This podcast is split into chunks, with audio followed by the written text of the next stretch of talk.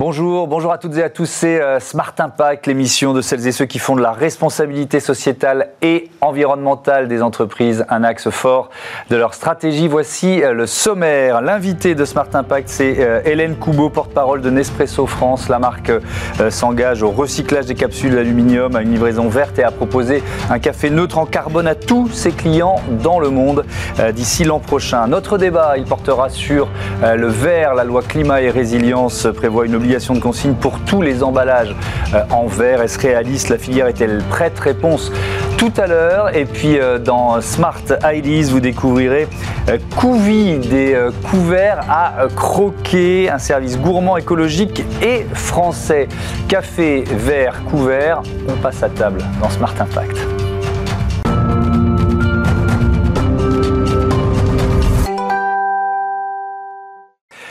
Bonjour Hélène Coubault, bienvenue. Bonjour, merci. Vous êtes donc porte-parole mais aussi responsable de la communication corporate R S E et interne de Nespresso France. Vous avez beaucoup d'annonces R S E à, à expliciter, à, à, à commenter. Euh, la, la dernière en date concerne l'aluminium des capsules, c'est ça? Exactement, en fait, nous avons euh, choisi depuis l'origine, chez Nespresso, d'offrir à nos clients un café de qualité et durable. Mmh. Et ça, ça passe notamment par un engagement en faveur de l'économie circulaire. C'est le choix de l'aluminium pour nos capsules. L'aluminium, aujourd'hui, c'est, je ne sais pas si vous le savez, l'un des seuls matériaux qui est capable de préserver tous les arômes du café, leur fraîcheur, toutes ces notes aromatiques sur une longue période. D'où le choix de l'aluminium dans ces capsules. Et nous sommes allés plus loin l'année dernière, en proposant pour la première fois des capsules qui sont faites à partir d'aluminium recyclé. Puisque l'aluminium est un matériau recyclable à l'infini, mmh. alors nous en avons fait des capsules avec de l'aluminium recyclé. Ouais. C'est, c'est une façon de répondre aussi aux, aux critiques sur l'utilisation de l'aluminium dans les, dans les capsules à, à café, sur leur dangerosité potentielle. Alors les capsules en aluminium ne sont absolument pas dangereuses. Il n'y a pas des résidus d'aluminium qui, qui se Absol- déposent et qu'on risque de consommer? Absolument aucun, vous n'avez qu'à écouter d'ailleurs même soixante millions de consommateurs mmh. qui fait évidemment des études là-dessus. Ouais. L'aluminium, en fait, que vous trouvez ici, ne peut pas rentrer dans le café, vous avez une laque alimentaire qui protège euh, évidemment le café de nos capsules. Mmh. Toutes les études le démontrent. Évidemment, vous n'aurez pas d'aluminium issu de la capsule dans votre café. Ce qui est hyper important, en revanche, dans le choix de l'aluminium, c'est que c'est le seul matériau aujourd'hui qui est capable de préserver tous les arômes du café sur une longue période en étant recyclable à l'infini. C'est tout l'intérêt de l'aluminium aujourd'hui, qui est un matériau très méconnu. Mmh. D'où le fait d'ailleurs qu'on ait utilisé de l'aluminium recyclé dans nos capsules et qu'on propose des solutions de recyclage de plus en plus simples à l'ensemble de nos consommateurs. Aujourd'hui, en France, quatre-vingt-quatorze pour cent de nos clients ont une solution de collecte de leurs capsules près de chez eux. Et en parallèle, nous avons développé une solution encore plus simple, qui est que vous puissiez mettre vos capsules de, cap- de café en aluminium directement dans votre bac de tri. Cette poubelle qui est souvent jaune, elle est oui. parfois bleue, parfois verte, mmh. mais elle est souvent jaune. L'objectif aujourd'hui, vous avez trente pour cent de Français qui peuvent mettre toutes leurs capsules en aluminium dans cette poubelle. Ils seront cinquante pour cent dès l'année prochaine et on ne compte surtout pas s'arrêter là. Mmh. C'est tout l'intérêt. Alors, quelques chiffres concernant Nespresso. treize mille neuf cents salariés dans le monde, euh, produits vendus dans quatre-vingt-deux pays, huit cent seize euh, boutiques euh, dans cinq cent trente-six villes, services de livraison en vingt-quatre heures dans trente-sept pays. Et puis, euh, ces solutions de recyclage des, des capsules dans euh, cinquante-trois pays.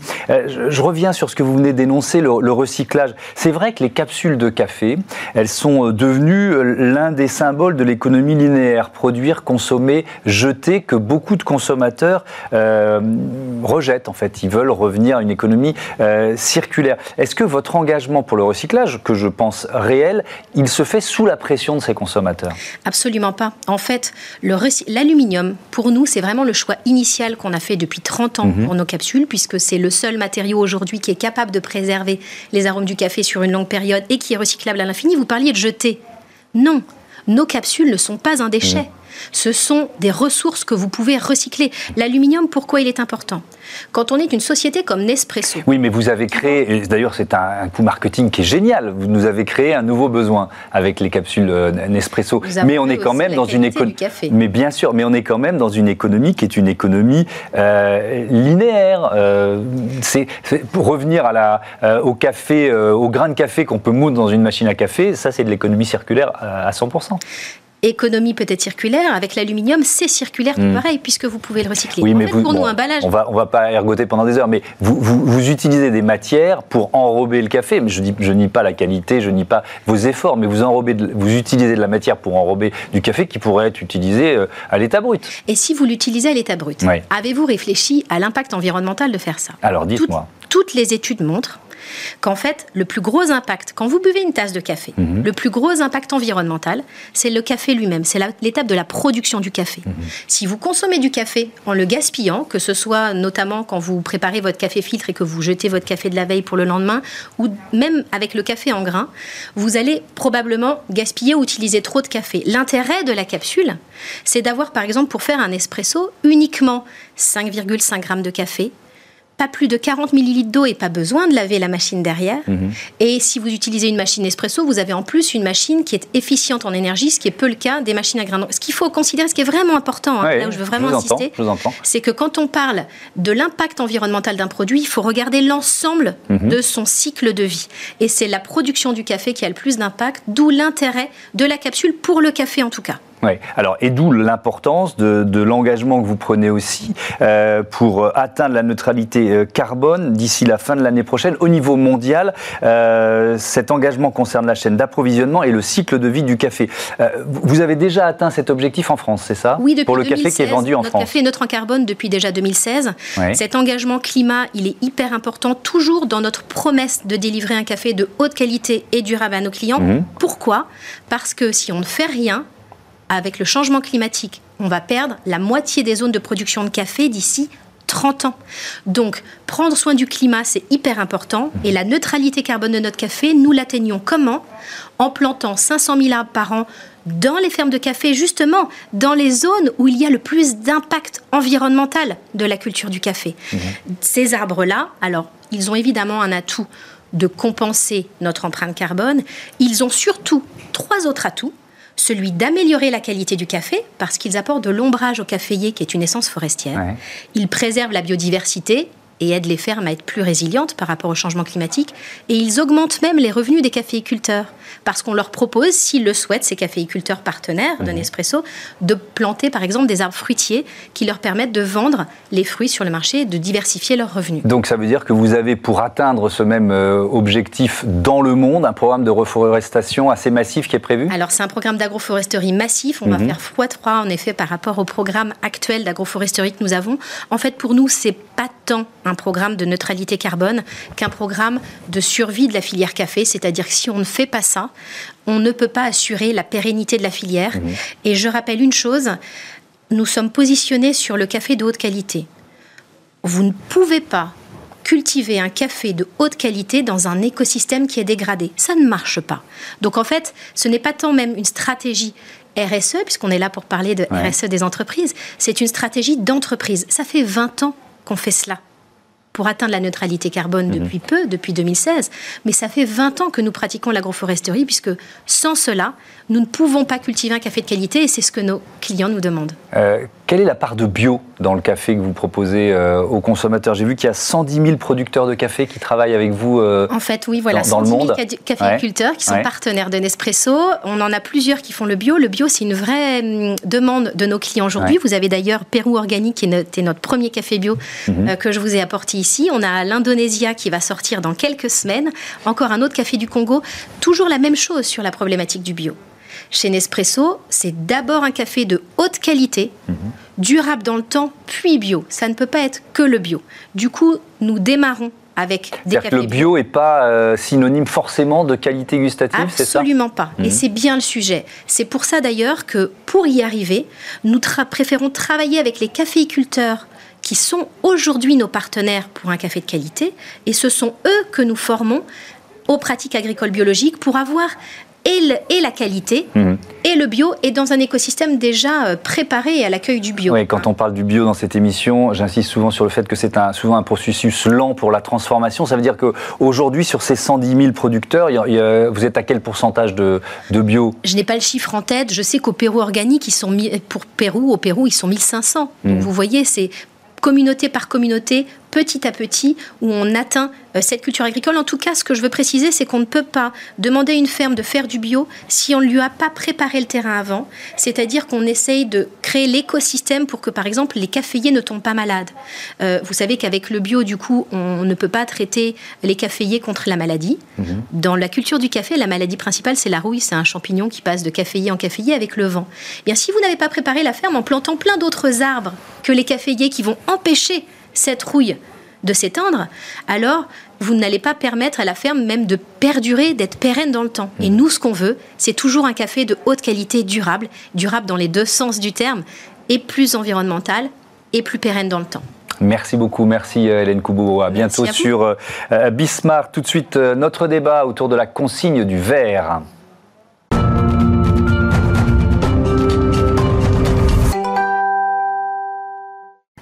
Doit-on généraliser la consigne du verre? C'est le thème de notre débat avec Moira Tourneur, bonjour, responsable du plaidoyer chez Zero Waste France, et Gérard Bellay, bonjour. Bonjour. Bienvenue, vous êtes le président de Jean Bouteille. C'est quoi votre business? Vous luttez contre les bouteilles à usage unique, en quelque sorte? C'est exactement ça. L'idée, c'est de permettre aux consommateurs de, générer, de consommer des produits liquides sans générer de déchets. Mmh. Donc, euh, notre concurrent, c'est le pré-emballé à usage unique, et on lui trouve une solution pour lui donner une alternative. Euh, avec une bouteille réutilisable ou consignée, souvent en lui associant euh, la vente en vrac. Mmh. Alors, le, si je vous invite, c'est parce que ce, le, le projet de loi Climat et Résilience euh, qui a été présenté le mois dernier au Conseil des ministres commence à être euh, étudié par les parlementaires euh, cette semaine, prévoit notamment, et je cite, hein, que l'obligation de mise en place d'une consigne pour les emballages en verre de manière qu'ils soient lavables et réutilisables pourra être généralisée. Moira Tourneur, est-ce que c'est un vrai progrès ou est-ce que euh, l'annonce a est un peu en trompe-l'œil, d'après vous? euh, Non, on ne va pas se mentir, ce n'est pas un vrai progrès. Euh, actuellement, on a une loi qui date de l'année dernière qui dit qu'on va étudier les scénarios de consigne et voir ce qu'on fait à échéance deux mille vingt-trois. Là, ce projet de loi dit on pourra, peut-être, on ne sait pas trop, généraliser la consigne pour le verre à partir de deux mille vingt-cinq. Donc en fait, ce n'est pas une avancée, c'est même un recul puisqu'on a plus de délais. Et ensuite, cette loi, elle ne dit rien puisqu'elle dit on verra à ce moment-là si on fait quelque chose. Elle ne prévoit pas de trajectoire, elle ne prévoit rien de concret. Mmh. Non, ce n'est pas une avancée. Ouais, alors, on va poser les bases. Pourquoi, pour vous, euh, la consigne du verre, c'est une bonne option en matière d'environnement? C'est une bonne option euh, parce qu'en fait, quand on regarde les emballages, il faut voir le cycle de vie vraiment de l'extraction des ressources nécessaires à leur fabrication à la fin de vie. Quand vous prenez une bouteille, qu'elle soit en plastique ou en verre, vous avez d'abord une phase d'extraction des ressources, donc du sable pour le verre, du pétrole pour du plastique. Les industries extractives, à l'échelle mondiale, c'est la moitié des émissions de gaz à effet de serre et c'est plus de quatre-vingt-dix pour cent de la perte de biodiversité. Donc c'est un impact environnemental qui est majeur. Quand vous avez une bouteille en plastique ou en verre, encore une fois, donc on va avoir tout cet impact en amont, la transformation pour fabriquer justement le verre ou le plastique, le transport, et ensuite un usage unique qui va être donc très limité dans le temps pour avoir ensuite un déchet que dans le meilleur des cas vous allez recycler, mais c'est de la consommation d'eau, de la consommation d'énergie, et dans le pire des cas qui est abandonné. Et là c'est des impacts où vous avez du plastique qui ne se dégrade pas ou du verre qui va rester aussi très longtemps dans les sols, et cetera. Donc on voit tous les problèmes qu'il y a. Quand vous avez une bouteille ou n'importe quel emballage qui est consigné pour réemploi, vous, en fait vous rentabilisez tout l'impact de la fabrication, puisque avec toutes les rotations, mmh. vous diminuez cet impact environnemental de base. Gérard Bellay, c'est, c'est, c'est ça qui vous semble le plus important à vous aussi, le, euh, le fait d'utiliser moins de matières premières, quoi, tout simplement. Euh, et de réutiliser finalement cet emballage, lui laisser une vie, euh, ouais. parce que euh, en effet on, on a un emballage qui a une durée de vie extrêmement courte, pourtant on a mis beaucoup de temps et d'énergie et d'intelligence à le fabriquer, mmh. euh, pourtant il y a des, des méthodes pour lui faire durer le plus longtemps possible. Quand on voit que l'emballage à usage unique en verre est, est, est un peu une ineptie, alors que c'est un, un matériau qui est très facilement lavable, on lave son verre dans son lave-vaisselle tous les jours, ouais. on se dit pas tiens je vais le jeter à chaque fois que je l'ai consommé, euh, et, et sur l'emballage plastique, le problématique c'est plus une problématique euh, plastique, c'est vraiment un autre critère Que, que, mmh. que le gaz à effet de serre. Le, le plastique a une dissémination trop importante. Mais, mais est-ce que ça su- suppose un système de, de consignes à réorganiser euh, pour, pour atteindre cet objectif ? Il y a une, une appropriation du marché qui doit être faite par les consommateurs et les industriels pour y répondre. Est-ce que ça doit être la loi qui décide mmh. ou est-ce que ça doit être le marché qui le prend? Quand je prends l'exemple des cotons-tiges qui ont décidé d'interdire le coton-tige en plastique, ouais. tout le monde y est mis, pas de problème. Mais pourquoi on a attendu une loi pour le faire ? Tout le monde aurait dû le faire depuis longtemps, des cotons-tiges en papier, c'est tellement évident. Pourtant, tout le monde a attendu qu'une loi soit faite. Donc, des fois, je me dis, bon, euh, j'attends pas la loi, moi, mon business, il fonctionne sans la loi, mais en même temps, s'il y a besoin de ça pour euh, faire du bon sens, faisons-le. Mmh. Moira Tourneur, c'est aux entreprises elles-mêmes peut-être de, de mettre en place le, le, la filière en quelque sorte, ou de remettre en place la filière, parce qu'on parle quand même de quelque chose qui était, qui était basique, la consigne. Hein, dans... Oui, tout à fait. Quand on parle de consigne pour réemploi, on ne va pas tout créer, ça existait non, avant. Non, on ne réinvente rien. Nos grands-parents, grands-parents ont connu ouais. ces systèmes. Euh, oui, il faut que les entreprises, elles s'y mettent. Mais comme le disait Gérard, si elles ne s'y mettent pas, il faut aussi donner le petit coup de pouce au départ, parce qu'au bout d'un moment, il va falloir s'y mettre, justement. Et ce sont des, invest- des investissements à la base pour mettre en place les infrastructures, mmh. et les entreprises actuellement rechignent. Donc effectivement, s'il y a besoin d'avoir dans la loi justement ce, cette petite étincelle pour lancer la machine, bah, il faut le faire. Alors quelques chiffres que, qu'on a trouvés euh, grâce au producteur de bière euh, alsacien Météor, qui fait une comparaison consigne V S euh, par rapport à l'usage unique, économie de soixante-seize pour cent euh, d'énergie primaire, trente-trois pour cent d'eau et soixante-dix-neuf pour cent de euh, gaz euh, à, à effet de serre. Euh, le, le recyclage du verre, je reviens là-dessus, Moira Tourneur, euh, parce qu'on peut se dire il y a déjà le recyclage. Pourquoi s'embêter à recréer un système de consigne ? Pour vous, ça ne suffit pas ? Non, parce qu'en fait, quand vous recyclez, donc prenons le cas du verre, on a une bouteille en verre qui part pour recyclage. Donc vous mmh. allez récupérer de la matière, mais vous n'allez pas récupérer cent pour cent de la matière. Et cette matière que vous allez récupérer, si vous voulez recréer une bouteille en verre, vous allez nécessairement devoir réinjecter de la matière vierge. Donc on revient à ce que je disais tout à l'heure, pression sur les ressources, impact mmh. sur la biodiversité, stress hydrique, et cetera.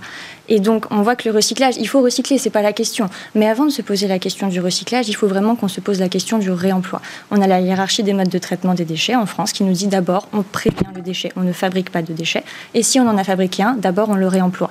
Et une fois, et seulement une fois qu'on a fait ça, on peut se poser la question du recyclage. Donc là, c'est exactement la même problématique. Mmh. Euh, Gérard Bellay, les, les, est-ce que ça suppose de standardiser les bouteilles ? Parce que vous, c'est vraiment votre business. Est-ce que ça suppose, pour que la consigne re, redevienne un, un, un usage que, quotidien et soit efficace, est-ce qu'il faut standardiser les bouteilles ? Alors c'est un moyen, euh, mais finalement euh, le marché est libre de trouver euh, ces solutions. Mmh. Et demain, euh, peut-être qu'une grande marque va se dire je lance une grande bouteille consignée et va, on va accepter qu'un concurrent, euh, qu'un consommateur mette oui. un produit concurrent dans cette bouteille marketée de la première grande marque. Et du coup, celui qui a gagné, c'est plutôt la première grande marque euh, que la deuxième euh, en point de vue marketing. Donc, mmh. faut laisser, euh, faut laisser le marché euh, euh, amener des choses. Euh, Des régions vont peut-être se dire standardisons une bouteille en bière. Par exemple, à Paris, on pourrait avoir la soixante-quinze, euh, qui serait une bouteille générique euh, parisienne. Euh, et du coup, ça serait d'autant plus fort. Tout le monde s'y mettrait. La standardisation ouais. aide euh, à, la, à la croissance d'une entreprise. Mais le marché décidera. Oui, mais l'enjeu de la marque, il est important quand même, Moira Tourneur. Parce que si on veut entraîner les entreprises dans un, dans un mouvement comme celui-là, il faut que leur marque continue d'exister. Tout à fait. Et c'est là l'exercice, hein, l'exercice un peu dé- dé- d'équilibriste, pardon, oui. euh, parce qu'on a justement d'un côté la marque et de l'autre côté, il ne faut pas qu'on ait des bouteilles qui fassent du Marseille-Lille à chaque cycle. Donc il faut justement trouver l'équilibre entre ces deux choses-là. Oui.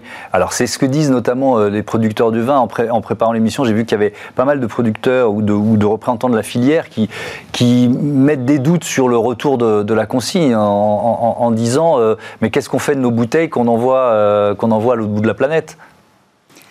Alors là, il faut voir justement s'il n'y a peut-être pas quelque chose à faire. Mais en tout cas, déjà, si on peut mettre en place ce système en France, c'est un premier pas. Et après, voyons pour le bout de la planète. Mais déjà, sur des produits peut-être locaux, comme de l'eau minérale, euh, certains bouts, enfin, il y a certains vins qui sont très consommés en France, et cetera. Mm-hmm. Mettons en place ce système en France et après, posons-nous la question. Donc, si je vous entends bien, il faut des, un, un système, parce que là, on parle vraiment d'organisation, un, un système de, de consignes quoi, départementales, régionales. Gérard Bellay, qu'est-ce que vous en pensez ? Ça, ça fait du sens de, de voir ça d'un point de vue de la région. C'est ouais. elle qui, est, qui a le, euh, tout ce qui est levier économique euh, dans les pays euh, entre les mains. Et en plus, euh, ces bouteilles, pour ne pas qu'elles voyagent trop loin, euh, voyons ça à, une, à taille régionale. Ce sont des belles régions aujourd'hui. Mm-hmm. C'est à elles de euh, comment dire, euh, faire leur part, organiser le marché, euh, donner l'impulsion. Ça fait du sens d'avoir euh, des grosses laveries par région. Ouais. Ça me paraît la bonne chose. Ce mouvement, il, est, il s'enclenche ? C'est-à-dire le, le mouvement de création de structures au niveau départemental ou régional en matière de consignes. Il y a quelques entreprises qui justement s'y mettent. Par exemple, une entreprise comme Usage qui récemment a inauguré un centre de lavage en région parisienne et qui mmh. a déjà des centres à l'ouest. Mais encore une fois, ça ne va pas assez vite. Et donc, on a besoin d'avoir ce petit coup de pouce pour que justement, on passe à échelle au niveau du territoire français. Donc, c'est ce que vous entendez là des parlementaires, par exemple, qui, alors on pourra, on va, pourra généraliser, on fera un débat euh, demain sur la, euh, générale sur la loi climat et résilience, hein, sur le différentiel entre ce que les cent cinquante citoyens qui ont participé espéraient et ce qui est devenu pour l'instant la, la proposition. Vous espérez-vous que les parlementaires musclent cette loi climat et résilience, notamment sur ce volet consigne ? Oui, complètement, parce que là on était parti justement de citoyens qui demandaient une généralisation de la consigne. Là on est passé à un projet de loi qui parle d'hypothétique, et là l'enjeu c'est que, sans parler peut-être tout de suite de la généralisation, qu'au moins on acte qu'on va déployer la consigne sur les territoires français et selon quelle trajectoire. Et ça, il faut que la loi elle le dise, parce que sinon on va rester dans l'hypothétique et on n'avancera pas. Mmh. Euh, vous, vous, ça vous donne quel potentiel de, de développement pour une entreprise comme euh, Jean Bouteille ? euh... Déjà, euh, toute communication en ce moment qui est faite sur le vrac ou sur la consigne nous aide beaucoup, parce qu'elle mmh. met euh, euh, le sujet auquel on essaie de répondre au cœur des débats. Euh, donc, euh, ça permet d'approfondir euh, les discussions avec des industriels, avec des producteurs, avec des consommateurs, et cetera. Euh, et ça, euh, ça force les plus innovants à innover et ça force les suiveurs à suivre. Mmh. Euh, donc, donc, tout ça, ce sont des très bonnes choses. Euh, ce sont des processus très longs euh, de, de, de faire changer euh, des textes législatifs. Donc, on n'attend pas ça. On essaye de nourrir le débat pour apporter notre pierre à l'édifice. Et, et aujourd'hui, vos produits, ils sont dans quelle filière de consigne, en fait ? Comment ça fonctionne ? En fait, c'est notre propre filière de consigne. On a ouais. même fait une consigne particulière, c'est-à-dire que la consigne a une problématique de T V A euh, dessus, mmh. euh, c'est-à-dire qu'on on, on donne le même montant euh, qu'on récupère, mmh. euh, et il n'y a pas de T V A dessus. Nous, on fait de la vente avec option de rachat, euh, c'est-à-dire qu'on vend la bouteille X euros, on la rachète moins cher, il y a un défalcage qui permet de financer son retour à la laveuse et son nettoyage. C'est du coup euh, un moyen de s'adapter à notre marché euh, en étant créatif, parce qu'il n'y a pas qu'une seule solution pour mmh. un seul produit. L'incitation, c'est aussi un, un bon levier pour, pour généraliser la, la, la consigne, le, le, ce que ça peut rapporter aux, aux consommateurs, aux usagers ? Oui et non, ça peut être un moyen pour certains, mais ce qu'il ne faut pas oublier, c'est que la consigne, c'est aussi une demande des consommateurs. Bien Il y a sûr. une étude de l'ADEME de deux mille dix-huit mmh. qui expliquait que quatre-vingt-huit pour cent des consommateurs et consommatrices trouveraient utile d'avoir des produits consignés dans leur magasin à des mmh. fins de réemploi. Mais s'il y a une incitation, ils le seront encore plus, et euh, ils passeront peut-être de, euh, de l'idée aux actes un peu plus facilement. Ça peut être une manière de le voir, mais je pense que même sans ça, c'est, il y a aussi euh, toute une conscience écologiste qui se mmh. développe parmi la population, et mmh. que c'est aussi une demande des personnes sans même avoir cet impact financier derrière. Merci beaucoup, merci euh, à tous les deux. Tout de suite, euh, on passe à table, on mange tout, même les couverts. Smart Ideas avec B N P Paribas. Découvrez des entreprises à impact positif.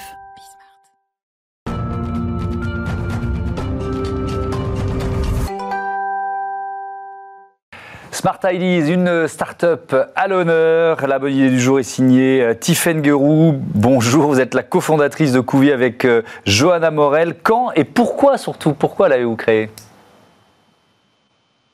Bonjour, alors on a créé tout simplement parce qu'il y a eu une interdiction euh, des couverts euh, en plastique qui, est, qui a été annoncée une première fois en deux mille seize et qui est passée euh, là récemment au premier janvier deux mille vingt et un. Et donc on avait envie de proposer une alternative au plastique qui est interdit. On a tout de suite remarqué que les alternatives type bois ou bioplastique étaient assez partielles.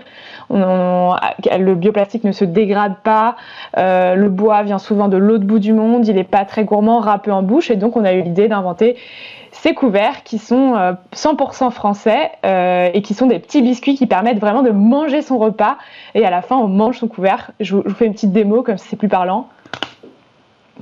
Et ça disparaît complètement. Alors on vous a pas vu croquer parce qu'au moment où vous, où vous croquiez, on mettait euh, l'image ah, de non. démonstration qu'on a trouvée sur votre site, mais c'est pas grave, on a vu que ça, ça, ça marchait. Euh, ça a pris du temps. Ça a pris. C'est comme ça, vous avez le temps de, de, de, de croquer un peu, de mâcher, de digérer. Euh, non, sérieusement, euh, combien ça vous a pris en recherche et développement pour, pour arriver à, à ce produit ? Alors ça nous a pris un peu plus d'un an et demi. En fait, on n'y pense pas. Il y a beaucoup de technologie dans, dans ces produits euh, parce qu'il fallait évidemment qu'ils soient résistants, qu'ils puissent tenir toute la, la durée du repas sans être trop casse-dents, parce que sinon euh, c'est un peu difficile à manger. On a vraiment voulu que ce ne soit pas une solution gadget, mais une vraie solution pour les professionnels de la restauration. On a dû donc partir dans euh, de la recherche et développement sur le procédé de fabrication, inventer des machines spécifiques qui permettent de créer cette résistance sans ajouter des choses bizarroïdes dedans, euh, type texturant, et cetera, pour créer de la résistance, mais à l'inverse, avoir une recette et une composition tout à fait euh, clean, mais un procédé de fabrication qui va permettre de, d'avoir cette résistance et de créer cette résistance euh, pour les couverts. Alors justement, c'est, quelles, quelles sont vos matières premières pour arriver à, ce, à ces couverts à croquer ? Alors c'est tout simple, c'est de la farine de blé, euh, on est euh, les leaders en France sur les biscuits, sur euh, tout ce qui est pain, et cetera. Donc on est parti un petit peu de ça, donc on a fait un produit très peu clivant euh, qui est vraiment à base de farine de blé, euh, huile de colza et sel, farine de blé bio, je précise, euh, et ensuite après on a des déclinaisons comme vous pouvez voir par exemple ici aux herbes de Provence, à l'amande pour tout ce qui est dessert. Voilà, donc on a des déclinaisons un peu sympas qui permettent aux professionnels de rajouter encore un petit peu de peps dans leur, dans leur formule. Ça veut dire, depuis l'interdiction des, des, des couverts en plastique à usage unique, on imagine le, ce marché gigantesque qui est en train de s'ouvrir. Vous l'avez évalué ? Alors, il est difficile à évaluer puisque nous, on, on réinvente un petit peu euh, euh, la solution euh, couvert, puisqu'on n'est pas seulement euh, un, un, un, on commercialise pas seulement des couverts, mais aussi des biscuits, puisque c'est vraiment euh, bah, notre entreprise, elle, elle va frapper. fabrique vraiment, on a une biscuiterie en fait finalement pour, pour proposer cette solution-là. Mais par contre, on a euh, quelques chiffres sur euh, effectivement euh, la quantité euh, euh, par exemple de plastique euh, qui, qui euh, se retrouve dans les océans, la quantité euh, de gobelets qui sont consommés euh, à l'échelle européenne chaque année et ça se compte euh, en milliards. Euh, donc il y a des milliards et des milliards d'unités qui sont euh, consommées chaque année en, en Europe et en France. C'est vraiment un objet du quotidien en fait. Et la, et la difficulté, vous l'avez dit, c'était de, de faire un, un couvert qui ne soit pas trop casse-dents. Alors comment vous y êtes arrivé à ça ? Alors oui, donc le couvert, il résiste vraiment euh, pas mal. On peut le laisser jusqu'à huit minutes dans de l'eau, à entre six et huit minutes en fonction de la température de l'eau.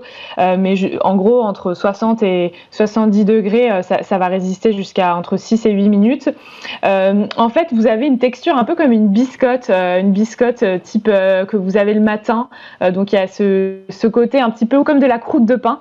Donc en fait, ça se mange bien, mais c'est sûr qu'on n'est pas sur une texture aérée euh, type madeleine. Euh, c'est assez assez compact, mais après on le mange aussi avec son repas, euh, donc euh, ça pose pas de problème, euh, euh, simplement effectivement c'est c'est pas quelque chose d'aérien quoi.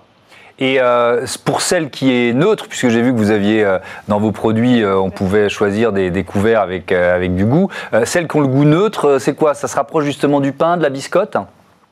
Oui, c'est ça, exactement. Ça va vraiment, bah, comme, euh, comme la composition, c'est farine de blé, huile de colza, sel. On est vraiment euh, sur, euh, sur l'univers euh, de la biscotte, du pain, euh, du grissini. Voilà. C'est un peu ce, c'est un peu ce goût-là, effectivement. Mmh.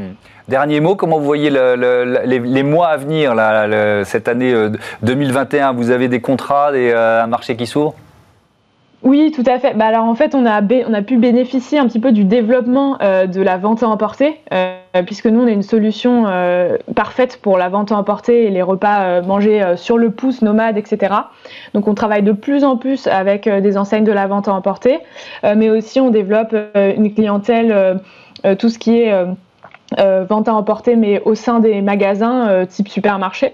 Donc on a tous ces marchés-là euh, à explorer euh, et ensuite après on vend aussi aux particuliers, donc euh, tout simplement pour euh, tout, toutes les fêtes d'anniversaire ou les, les pique-niques, euh, voilà ce type d'événement-là. Merci beaucoup, merci Tiffaine Guéroux et bon vent euh, à Couvi. Voilà, c'est la fin de cette euh, émission. Euh, vous pouvez nous retrouver évidemment sur bismart point F R euh, euh, ou alors sur les box euh, neuf heures midi, vingt heures trente. Salut à toutes et à tous.